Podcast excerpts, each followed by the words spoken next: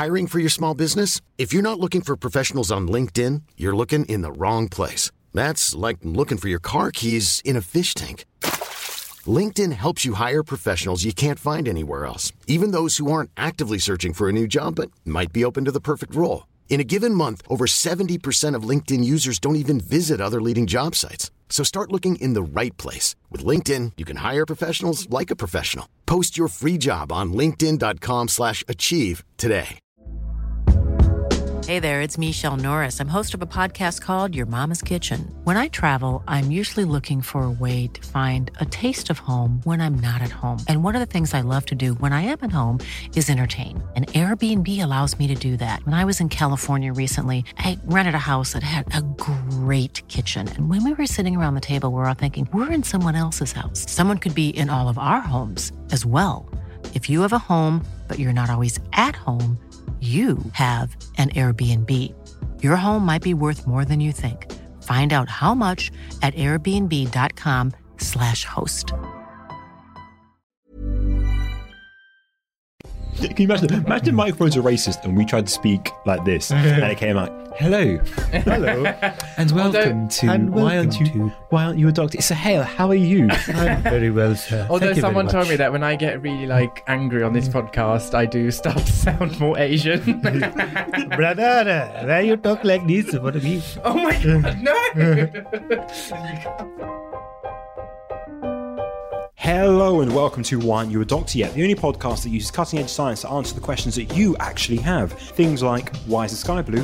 What's up with trees? And would Voldemort have achieved immortality if he'd stuck his Horcruxes in the mixtapes that people try to hand you when you're standing outside the O2 in Brixton? It's a question.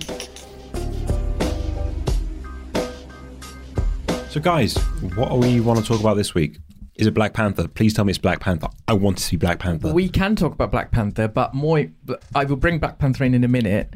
But I just wanted to talk about, have you seen, some time ago on social media, there was this photograph that was circulating of a couple, and she's black and he's white, and they were trying to take a selfie, and they just couldn't, because either he was completely washed out and she looked great and visible in the picture, or he looked great and visible and she was completely in the shadows, because they couldn't get their camera to take a picture, like a selfie of them together. So you're saying cameras are racist? Well, cameras have a racist history. They really do.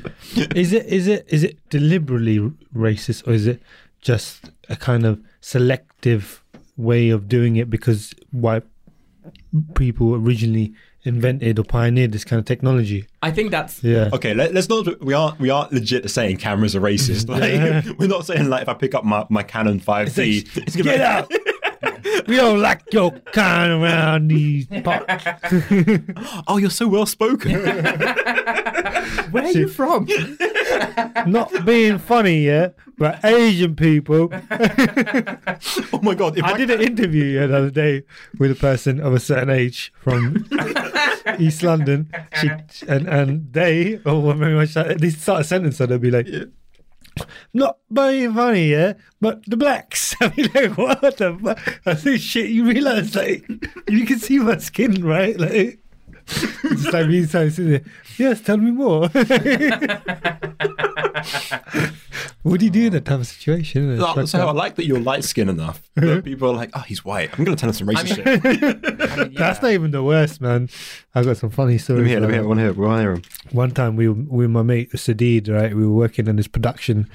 It was a Channel 4 documentary, and it was about freedom of speech. So we got loads of people to come on, do voxes. And we were in the studio with Seven Sisters.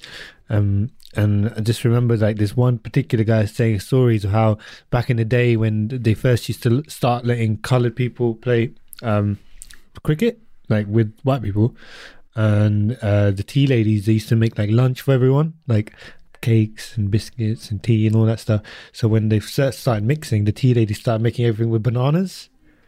Because they were and then we asked him, he's why do you make that banana cake, bananas, whatever, Sunday and stuff? Be we thought black people only eat bananas. They literally said this. And the guy said it, the story, in front of us, and laughed. And I was me and Sid just looked at each other, two brown people in the room, holy shit, did we just, are we tripping out here? That's funny. So from semi-racist contributors to Channel 4 programs to now we have Black Panther. It's quite a journey. It's quite a journey. Yeah. Do we... So is... Are cameras racist? Okay, that cameras are sometimes racist. Okay, we aren't. Let's go back. Okay, so we aren't talking like you pick up a camera and you take a picture and it's like get out of my country. Like we're talking. No, what? But like, but some like digital cameras can be racist because some cameras do have like facial recognition and they have like blink sensitivity. So there was this blogger in America, this American Asian blogger who actually posted this online, where she showed how her camera kept asking her what, like, if she had blinked in the picture, because like it just couldn't recognize her eyes, and it just kept thinking she was blinking because she was Asian American. So it's trying to do face recognition, trying to work out what state it is people are in. So are they in the open-eyed state or in the closed-eyed state? And because obviously they haven't tested it on as many Asian American faces. Yeah. Oh, wow. So, like, she posted online going, no, I'm just Asian. So that's the same thing. So is that the same thing as, like, hand dryers, infrared hand dryers? You know, you put your hand under it. Yeah, I remember we were talking about that. Oh, was it hand dryer or soap dispenser? Soap dispenser, that's it. You put your hand under it and then it would dispense soap. I've seen that go around on Twitter. I'm not really sure what the technology behind it is. That one is a bit different to face recognition. That one is... skin tone or something? It's not skin tone. It's the ability of... your thing to absorb infrared, I think. Or reflect heat and stuff, and so dark skin doesn't do it as much, or something. There are differences there, but it comes back to the same thing of this should have been quality tested on lots of different end users, i.e. the browns. Yeah, this is interesting because this so I was looking in from a photography point of view. I was looking into why. Where all this comes from, basically. And if you look at the history of photography. So let's go back to the very first film and photography. Yeah. So between the two of you, Sahel, you do films, and Oz, you're a fucking nerd. True that. You guys should be able to work out what the fuck's happening here. So Oz, what's the timeline of film, and has it always been racist? Well... Well, if you go really way back, so go pre-80s, right? So the early colour photographs where you used to put that film in the back of the camera, those ones, the way they work is they have different layers that's sensitive to different parts of the colour spectrum. And then you put in a developer, those chemicals then form this cocktail, and based on how much light and what wavelength those different layers absorbed, it would form this mix of colours, and that's how you get a colour photograph, right? But... the first color film only had two layers, right? And it was only red and green. And because they were developed by mostly the developers, the people behind the technology were mostly rich white men, right? They didn't really see that there was. It's not that it was being actively racist. I don't think it was. It's no one saw the need, because it was that consumers were mostly white people. Yeah. What year was it? Oh, this was 76. Oh, wow. Yeah. Long time ago, Bausch. I mean, that isn't even that long ago, is it? It's not. But I think the thing is, right, what happened was people, I mean, obviously, brown people, black people, we all took photographs back then. But if you go back and actually look, so having done this reading, I went back and looked at some photos. So it's very clear when you go back and look at these photos, if there's pictures of white people and black people, white people and people of different skin tones in one photograph, the white people would look more sharper, right? And so the reason behind this is because they used to calibrate all photos that were developed to a thing called a Shirley card. Yeah, have you guys heard of a Shirley card? It's it's a picture of a white lady. Yeah. Exactly. Wait, is that the thing? It's a grey background. Oh. Yeah. So it's not the same as the one that's, when on TV they used to have that test card, where it was a young girl with a sock puppet and lots of different colours on the screen. It's exactly like that. So the original Shirley card is a white woman with brown hair, blue eyes. She's wearing a white dress, pearl necklace. I think she's wearing black gloves or something. And then there's three cushions of the three primary colours placed around her. And so they would calibrate the picture to look so that she would look the best in the picture. Yeah. Right? Yeah. And then, so therefore, what they were basically saying this... skin tone in this picture is what would be normal for a photograph, and everything was being calibrated to that, what happened as a result was if there was a person who was sort of dark skinned in a picture, they would get completely, they would get kind of shadowed out, basically. Wouldn't see their features as sharply. Yeah. And so if you go back and look at pictures like in like 70s, 80s sort of time, you know, people of colour do not, you can't see their features as sharply, you know, and it becomes much worse when you put a white person in that picture. There's so many examples of this online. Okay, so this was all pre-70s, right? Mm-hmm. But then in the 70s, film was actually changed to incorporate the shades, like the colours that would be necessary to bring out the skin tone of darker people. So like the yellowy shades, the darker brown shades, the reddish shades were added in the 70s. But do you know why it was added? Basically, some furniture companies complained to the film manufacturers that they were photographing different types of wooden furniture and all the furniture looked the same dark colour and wasn't coming out well. Wow. Right? So it's furniture that changed. Furniture, not people. And then, wait, after that, chocolate companies started complaining, saying their dark chocolate and milk chocolate photographs look the same. Yeah. Why the hell is this happening? Yeah. That's so weird. And they complained to the film company that their film was faulty. And at that point, they went, oh, hang on. Our film can't handle these shades. So, like, good to think about that. In the 70s, it's not you as a person. No. It's weird. Yeah, you're right, because 90% of my stuff is always people of, like, different skin tones. So if everyone just looked the same, it'd be fucking confusing. But it's also, it's not even that. It's just that it would calibrate, because of the Shirley card, it would calibrate it to whoever Shirley was. Like, because Shirley is basically based on a model who was in the original picture. But then the Shirley models have changed through time. Yeah. So it would be calibrated to her skin tone, regardless of what your skin tone was. Do you know what? It's interesting talking about this, because I do a lot of color grading and things like that, and picture editing. And to be honest, like I rarely use a scale. I just do it by eye. So, you know, this is quite interesting conceptually thinking about this, like using a set skin tone to set other skin tones. For me, it's like what looks good. But a lot of people also question this, because this propagated because the Shirley card was propagated as this is normal. Like you can see old pictures where they circle the word normal around the Shirley card and say like, okay, this photograph is fine because it's been calibrated to the Shirley card, right? Some people even go as far as questioning, is this why we now lighten people's skin? Like celebs who have dark skin, they do get their skin lightened on these magazine photo shoots and stuff. Yeah. And people question whether this is because it's propagated this notion that this is like the normal. Yeah, so it links into that again, the skin tone debate kind of thing, and whether, you know, why people think it's better to have. Well, I'm not saying a lot of people think this, but this is an old way of thinking, wasn't it? That lighter skin is better. It still exists in like Asian communities as well. We always talk about being fair skinned, don't we? Sure. Yeah. But there is like you say in Asian communities, like I remember my family sometimes would be like, don't go out in the sun and stuff, you get darker and it's unattractive. Stay inside. Yeah. But interestingly, so there is this black photographer called Syreeta McFadden, and she talks about her experience as a child when she was growing up, seeing pictures of herself and like not being able to see her features clearly. She just felt so unattractive, and she said it took a long time for her to like learn to like love that skin again, because it wasn't her, it was the pictures making her look like her features weren't showing, and so she hated that. And as a photographer, she's like gone on this journey of like discovering ways to bring dark skinned people's like tone out and make them look good in photos. Yeah. And it's a really great essay that she wrote for BuzzFeed, and I think everyone should read that because it's really powerful. But yeah, like talking about pictures and stuff, and you know, I do photography, professional photography for money sometimes, not enough.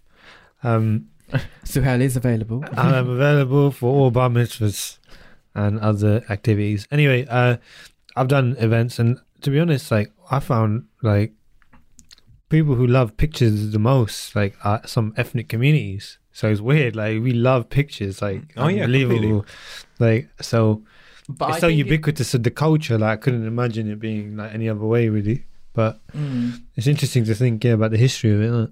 Yeah, but I think like historically pre-70s, like people who bought cameras and bought film, the argument is that these people were mostly white people. Yeah. And that's why the technology was kind of focused on the consumer for the time. It's But also you have to think about it from a perspective of, but even though they were the majority of people buying it, the subjects of photography weren't exclusively white. Yeah. So that's when you start taking photographs of people who aren't white and they don't show up very well on these pictures. Yeah. Then you start to see the problem. Interestingly, in economics, there's a term called wealth condensation, which is basically a term which means that technology evolves in a way that benefits wealthy people.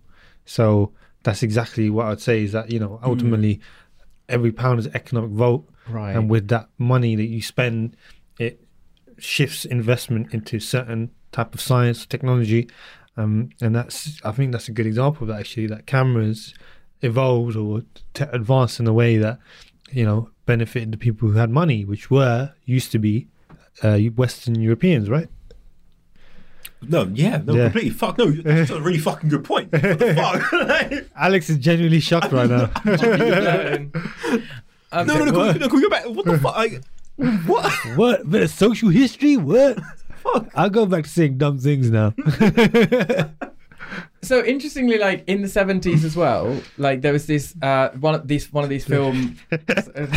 Alex pretended laughed.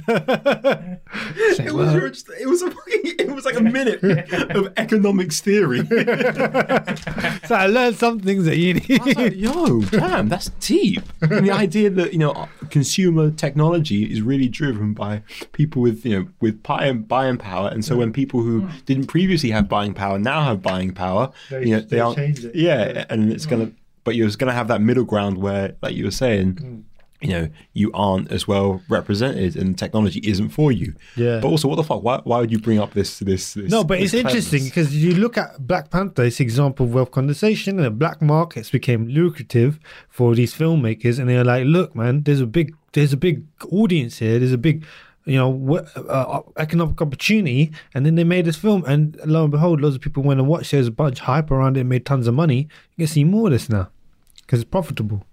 Can I go back to the 70s now? Yeah, sorry. Yes, that's a good point. So around the 70s, like when these furniture companies started complaining about their furniture not looking good on this film, around the same time, roughly the same time as civil rights. The furniture struggle was synonymous with.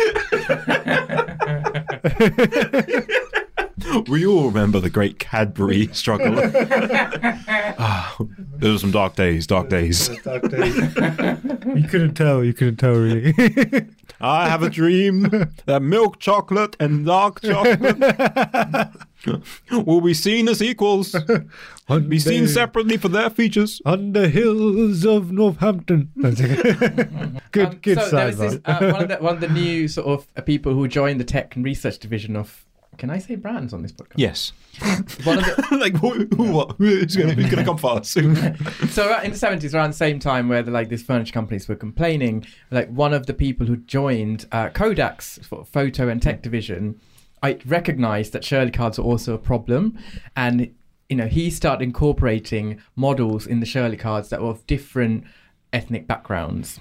Not to be politically correct, he just realised that this was a problem, and it was not good for photography as a whole because it was not bringing out the best in people they were photographing. What a G! And then people started incorporating. So Shirley cards started to become multiracial, and in some cases, like some of the Shirley cards that some companies were making, gave them like really stereotypical costumes, which became like, it was slightly like 80s, 90s racism going on there. Really? Like what? Like Will Smith lookalikes and shit. Let me just see if I can find these pictures and maybe you guys can tell me what you think. All right, let's do it. Okay, so this is one of the first, this is in the 90s, this is one of the first multiracial Shirley cards, right? So how, what are we seeing? I am seeing, oh, goddamn. Okay, what I like is that it's multiracial, 3 women, and they are all happy, smiling, they're wearing white and black, and yeah, okay, cool. That's not problematic. So this is the improvement from the original Shirley cards, which were these ones. Yeah, white models. Okay. Then... Can we go back to the original Shirley cards? Yeah. That looks like someone's profile on Trump dating. What? I've seen that. MAGA dating. Yeah. Okay. I love to do that. Yo, shit. I mean, describe. I'm struggling to describe. So we've got a white woman in a German outfit, I guess. That's what I thought. With a violin, and her hair has like what flowers in. Like, she looks like Hitler's... Like, yeah, she looks like someone. You know what she does? She looks like she's wearing Cogs or some shit. Yeah. She looks like if she sees you hit a car and she's calling the police. Yeah, like really quickly. She looks like a person. She looks like if I go into my Airbnb, she's going to call the police that I'm robbing the place. Yeah, I didn't want to say. Yeah. Okay, in the middle we've got. I'm going to say she's Korean or Japanese. She's East Asian. She's East Asian, and she's holding a violin. Yeah. Okay, violin again. Cool. Everyone's getting violins. It's great. And she's wearing. I guess it's a kimono. It's a kimono. Okay, that's not stereotypical at all. Yeah. And then we've got the black woman on the right, wearing a dashiki with full necklace, a full yellow headband with a fucking double bass. She's not even holding the double bass right. That's how I dress. But then also Thursday. Like, what have you got to say about the Latina girl? Oh, so there's someone on the left. Wait, Sahel, what's that? What's going on? So can you see what she has in her hair? It looks like she has lots of fruit in there. That's a basket of fruit hat. Yeah. That's convenient though. Mildly racist. I mean, we're talking about the 90s. Oh. So this is what like the 90s were. This is Fresh Prince racism. Mm-hmm. Yeah. Right. So, but anyway, it was an improvement from the original Shirley card, where it was just a white woman, right? So they started incorporating these different ethnic backgrounds into Shirley cards. And the result of all these changes was Kodak then made the Gold Max film, which was a film that had multiple layers that could process many different colours rather than there's just two colours that they originally put in. And also the adverts, funnily enough, started featuring black families. And the tagline of this advert was, "Show your true colours." Right? And another one was, "Shoot a dark horse in low light." I saw that picture. I think it's interesting because it's going back to this economic debate. It's like when advertisers were like, oh, you know, we've got a big market here, and they needed to directly advertise to BME communities and consumers. That's when they started to really like change their way of marketing to them. And you know, I think that's a big driver in change. It's like the economics behind the demand behind it. Does that make sense? Yeah. So, do you think that now that brown people have more money... Basically, yeah. We're going to, everything's going to be made for us now? Well, we factor more into it because it's a more significant part of, you know, and of the consumer base. And, you know, I remember the businesses, they're in the business of making money, aren't they? So, you know, I suppose so, innit? We'll see. It's like the vegan. It's like, yeah, more vegan places now because more people are vegan. There's more business opportunities. Yeah. But I think there was in around this time there is also some evidence that some cameras did change, but not necessarily for a good reason. So there were these two artists. So in 2013, The Guardian ran this article about this art installation. Porn. It's not porn. What? When are we going to get to porn? So these artists, they went to South Africa to use these old cameras to take pictures and stuff. And they found these cameras. It's not porn, I'm sorry. What? These cameras, they're called ID2 cameras, I think. Yeah. And these cameras have a flash boost. Is that right? IC3 cameras? I don't know what IC3 cameras are. It's okay. That's a little police joke for anyone that's been stopped and searched. Oh. Yeah. I'm kidding. Oh, no. Luckily, I didn't have any muffins on me. I get stopped at airports all the time. I'm just like, this is the most contacts I will have, so go at it. Anyway, back to these IDU cameras. So these artists, they believe that... So I don't know how they've calculated this, but they say that the flash boosts by up to 42% roughly.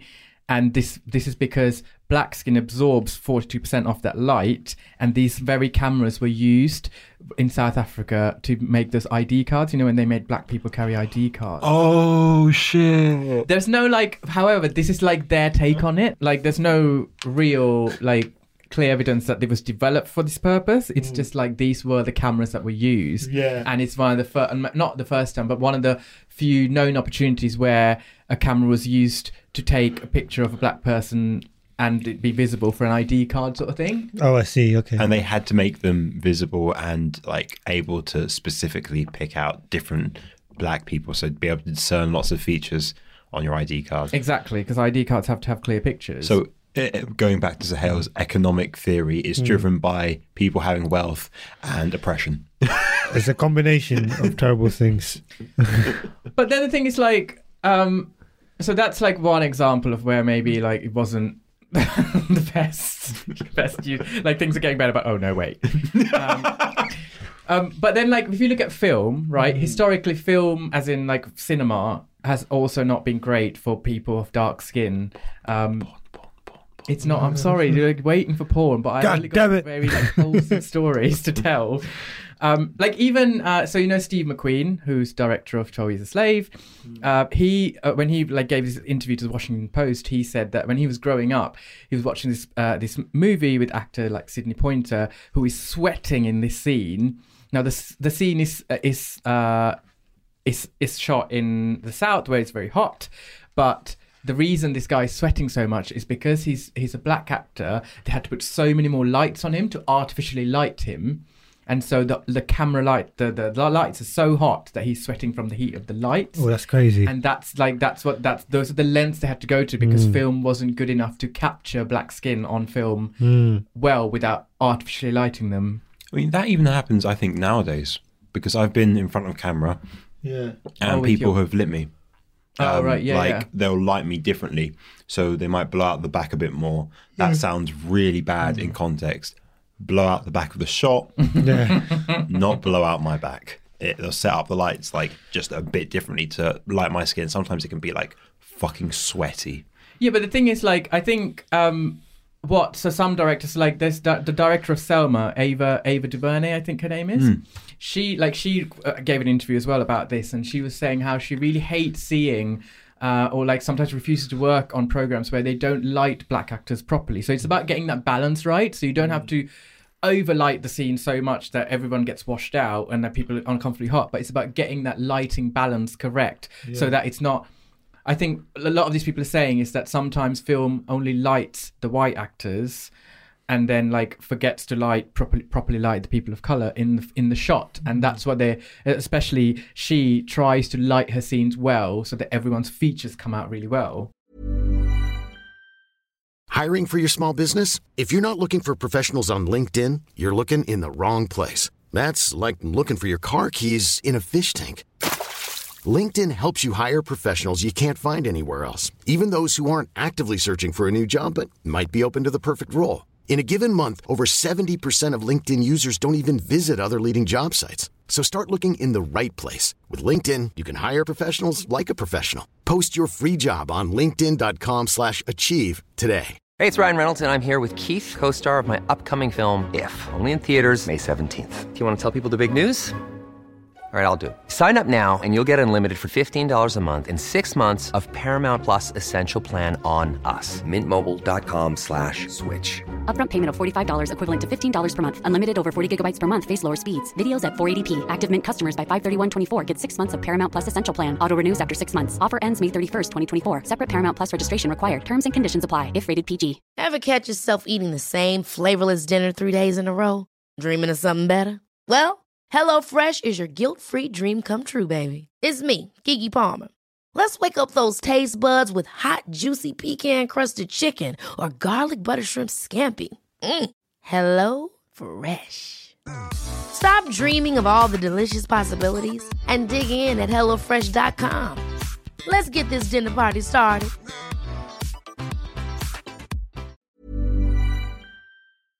So, Sue, when you do a lot of like film work and a lot of photography, how do you best light sort of dark people? I think it's very tricky business lighting people, and you know it's very important. You know, like we're having this discussion to making stuff look good, having the lighting right. To be honest, I only use normally natural lighting, and I do a lot of my like post production. I do a lot of the color grading and that. So it's probably not the best way of doing it, but I find it works well for me. In terms of lighting people, I use like 3-point lighting. So I'm very good at like just finding light sources. So like if I was filming Ozzy here, for example, in the studio, there's a light above him. Then I'll probably need one behind him and maybe one softer one coming up from below, just, but I'll try and keep his like jawline and stuff. And so what does that do? Like three, what is the purpose of it's to make him pop out of his of the scene. So you want to like light the, so you want him to be, the background to be dark, you want him to be like of a good color, and then you want like him to have well-defined features, so you normally bring the light from above at an angle. But to be honest, I think, you know, people we worry, like talking to this issue of skin tone, for example, maybe because you know, I've grew up on digital photography and digital filmmaking. It's never been a huge issue. In fact, like I said, I preferred like my subjects to be have a darker skin tone. Like you know, I prefer doing that type of photography. So it's quite interesting to hear this whole discussion about how it evolved to where it is now, to where it used to be. Yeah, but it's also with the evolution of digital film and digital like cameras that this is all changing, because like previously they would shoot films on film as well, I guess, like on film. But now we don't do that. We use like digital memory cards and that type of stuff. Yeah, but it's like in the 90s, right? Yeah. Like it was, I think, Philips who designed this solution where they had two different chips to process dark skin and light skin in the same camera. Like that was the first time that a camera was able to do that without like having to compensate for either one. Yeah, and it was only being used in like TV shows that were heavily featuring black actors, or like shows like Oprah. Different Strokes. You know, those are the only places they were using those cameras. But obviously now as digital was that evolves, effective then, that solution? I'd imagine it's quite a wasteful solution to the problem, isn't it? It's like having two separate chips. Like they would have to like switch between the chip, or would it just do it automatically? Or I'm not sure. But, yeah, but it just seems like it's so crazy hearing about that, and where we like the stages it took to reach where we are now, where it's just, you know, it's, you can just point a camera and shoot at someone and you picks up the skin tones fairly well. You might have to do a bit of grading and stuff, but like to actually have to think about that in the design of it, it's quite interesting, isn't it? Oz, you've talked a lot about things that aren't important. When are we getting to Black Panther? Well, okay, so let's talk about Black Panther. Black Panther. The film, the lighting technician, the chief lighting technician, actually did say that what they did was they put extra care into lighting the scenes because they knew that it was so important to get the lighting right for the different scenes and different like action shots and stuff. So they were working like for the outside scenes. They were not just working with the sun. They were using different diffusers to control the amount of natural light, and then using artificial light in different ways. So like, I don't really understand the tech behind this, so well, maybe you do. But they constantly had to recalibrate the light for every scene. They didn't just like have a standard light setting for this scene, and they were constantly moving it to make sure that all the actors would pop in every scene. You know, Black Panther is a film that has two main cast members who are white. So that's Martin Freeman and Andy Serkis. Everyone else is black. There's a range. There's like a range of skin tones. I think that's really cool that they had to make the lighting quite dynamic and switch it up. And also what they also wanted to do was not just make all the actors like look good on film, but they didn't want them to look artificially lit, because that was a problem that they recognised happens to a lot of black actors, is they always look artificially lit if they are putting loads of light on them. Yeah. Well, a good solution to that is to not use any lights. Stop trying to make things happen. I don't know, like it depends, because I work in more like, you know, I get to the shoot and I have to film the thing, and I have a lot of time to set up lights, so just freestyle, I just use the light that's there. But when you're doing studio work in your studio where you can control things, that's when you more have time to play with light. And in those situations, you know, to be fair, skin tone hasn't really been a huge issue for me, maybe because I am like, you know, But also it's that because also like the digital cameras you use now, they have so many different settings. Like you can set the aperture, you know, you can set the exposure, the ISO, these different. What are those things? So what is aperture? Aperture is how much light comes through. It's like how big the hole is basically in the lens, isn't it? Mm-hmm. And it's in how much light goes in. Exposure is... again, how much light is falling onto the sensor. You know? Isn't that the amount of time you let light fall? Yeah, so it's like the exposure, you can change the exposure by, like, for example, by changing the shutter speed, for example, or you can change the exposure by making the aperture wider, letting in more light. So, like, if the shutter opens for longer, the exposure is... you expose it for longer. Exposing it to more light. Right. And that's essentially what gives you an image. What makes a good image is the amount of light. Now, a lot of modern cameras have excellent light, really large light cells. Mm. They're really, there's some really good cameras at low light photography and stuff. So, you know, that's why I can say you can do a lot of modern stuff without good lighting. But I do understand that in a studio setting, you know, you want to control all your variables. You want to get the best image you can. You know, this is where this fine-tuning of the technology is really quite important, actually, when you think about it. We have all these, like, technologies constantly evolving now. And, like, with digital cameras, we don't have to use film anymore. Like, all of this light information falls on an array of sensors at the back of the camera, which is using this electrical information to make an image. Is that right? Am I right in saying that? Mm. So, but even with this technology evolving, like we do have cases of new technology, like, you know, that blogger who posted that her camera was racist and she had to post saying, no, I'm just Asian. There are other examples as well. So there's like in 2010, there was a video that went around social media, I think, of these two people in an office, and there's this white woman who is like using this webcam which tracks her face. So when she moves, the webcam moves with her face, and then she gets her black colleague to come on to shot, and the webcam just stops. It just doesn't move anymore. And he posts this video going, "This, these computers are racist." No way. Because again, they hadn't considered that like different skin tone would change the way that technology works. So even though technology is evolving, I think we need to keep including people from, you know, all different backgrounds to make sure it caters for all the end users. Yeah, I think the one way of fixing that particular webcam would be if the engineers spent some time with the security guards of any shop in Bath, because those motherfuckers follow me around. So basically, Alex, you want the solution. They're just your fans, man. They love you. No, they aren't. Really. Yeah. Like, so I was going to go buy some shoes, and walked into this boutique shop, and I picked up one of the shoes, and I'm like, oh wait, it's only oh, how much is this? Oh shit, it's only 20 quid. Oh wait, shit, 200 quid. I can't. Down. Yeah, I was like, put down. But then the security guard came over and was like, oh, can I help? Everything okay over here? I was like, I have money. you're like it's like that scene from Pretty Woman. You should come back and be like, you made a big mistake, man. No, like, at that point, I like how Ozzy likes the joke. I only know that because I've watched that film with women and not on my own multiple times. Hey, Grace. Okay, no, you're no. Inner gay. And what I'm trying to say is, like, ooh, fuck, I don't know what I was going to say. I'm just saying I could have bought those £200 shoes, okay? Back to, so this woman's webcam just didn't work for black faces. No, it just didn't recognise his face as a face, basically. That's how inconsiderate the technology behind it was. Oh, my God. But so that, what I'm saying is there are examples of this happening, like, even in, like, you know, okay, this was in 2010. Mm. And obviously, like, as we start to learn about these things, the technology is going to improve. But, you know, I think we will still come across instances like this if we don't have the right sort of consumers in mind. Look, yeah. Brown people taking over the world is so good.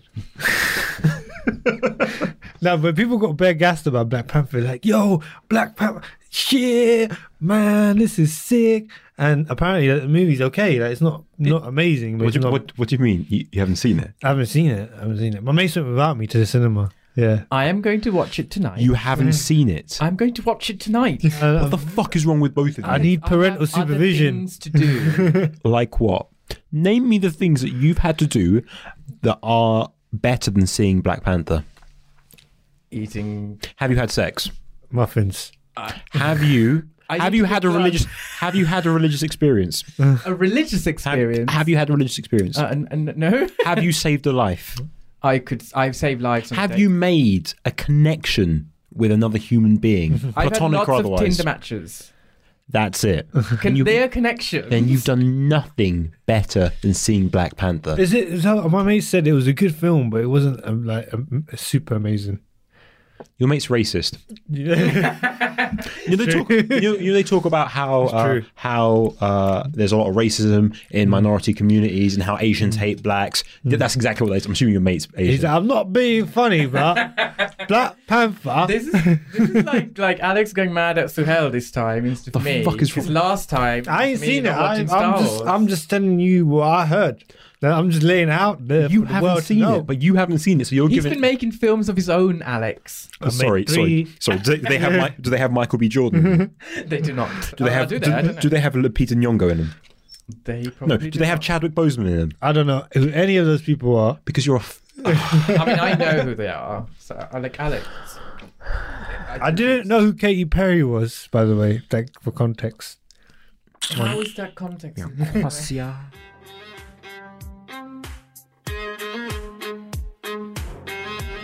So we've gone from before the 60s to now a multi-million, I think it's like, is it almost a billion that's cleared? Almost a billion. It's going to get to a billion.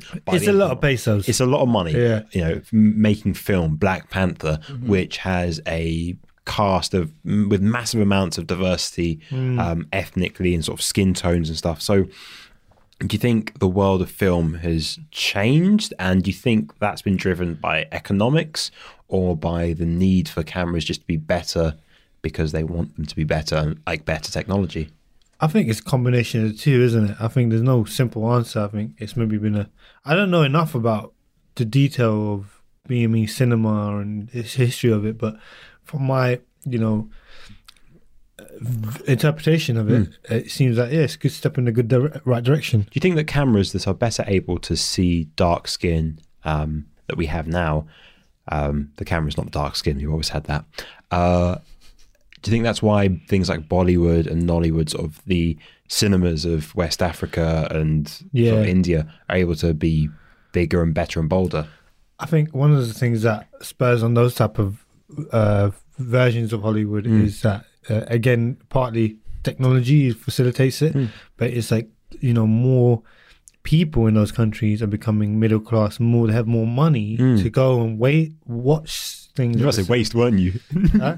You were about to say waste. You're like, they can go way watch. Other word now. And then, yeah, so basically I think, you know, in those places, the reason why they're growing sophistication is because there's a bigger demand.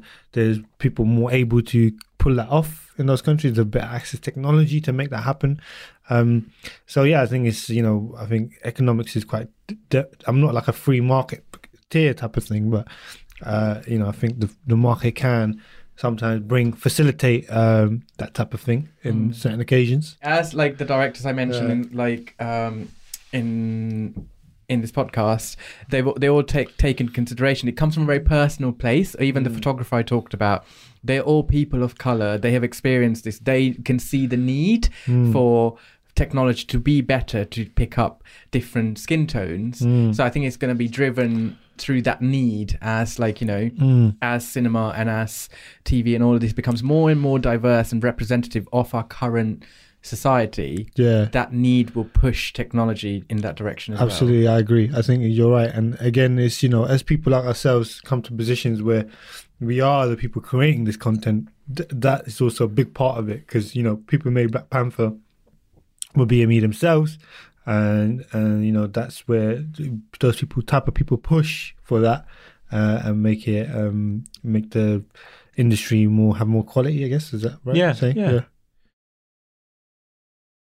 So guys, we've come to the end of the podcast. How are you feeling?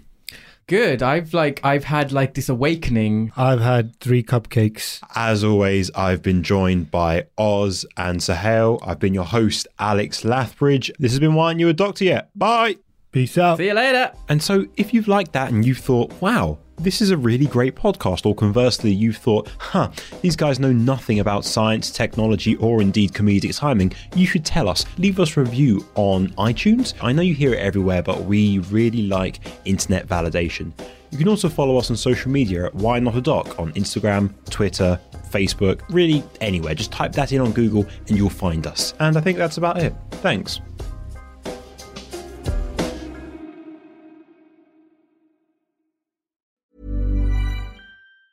Ever catch yourself eating the same flavorless dinner 3 days in a row?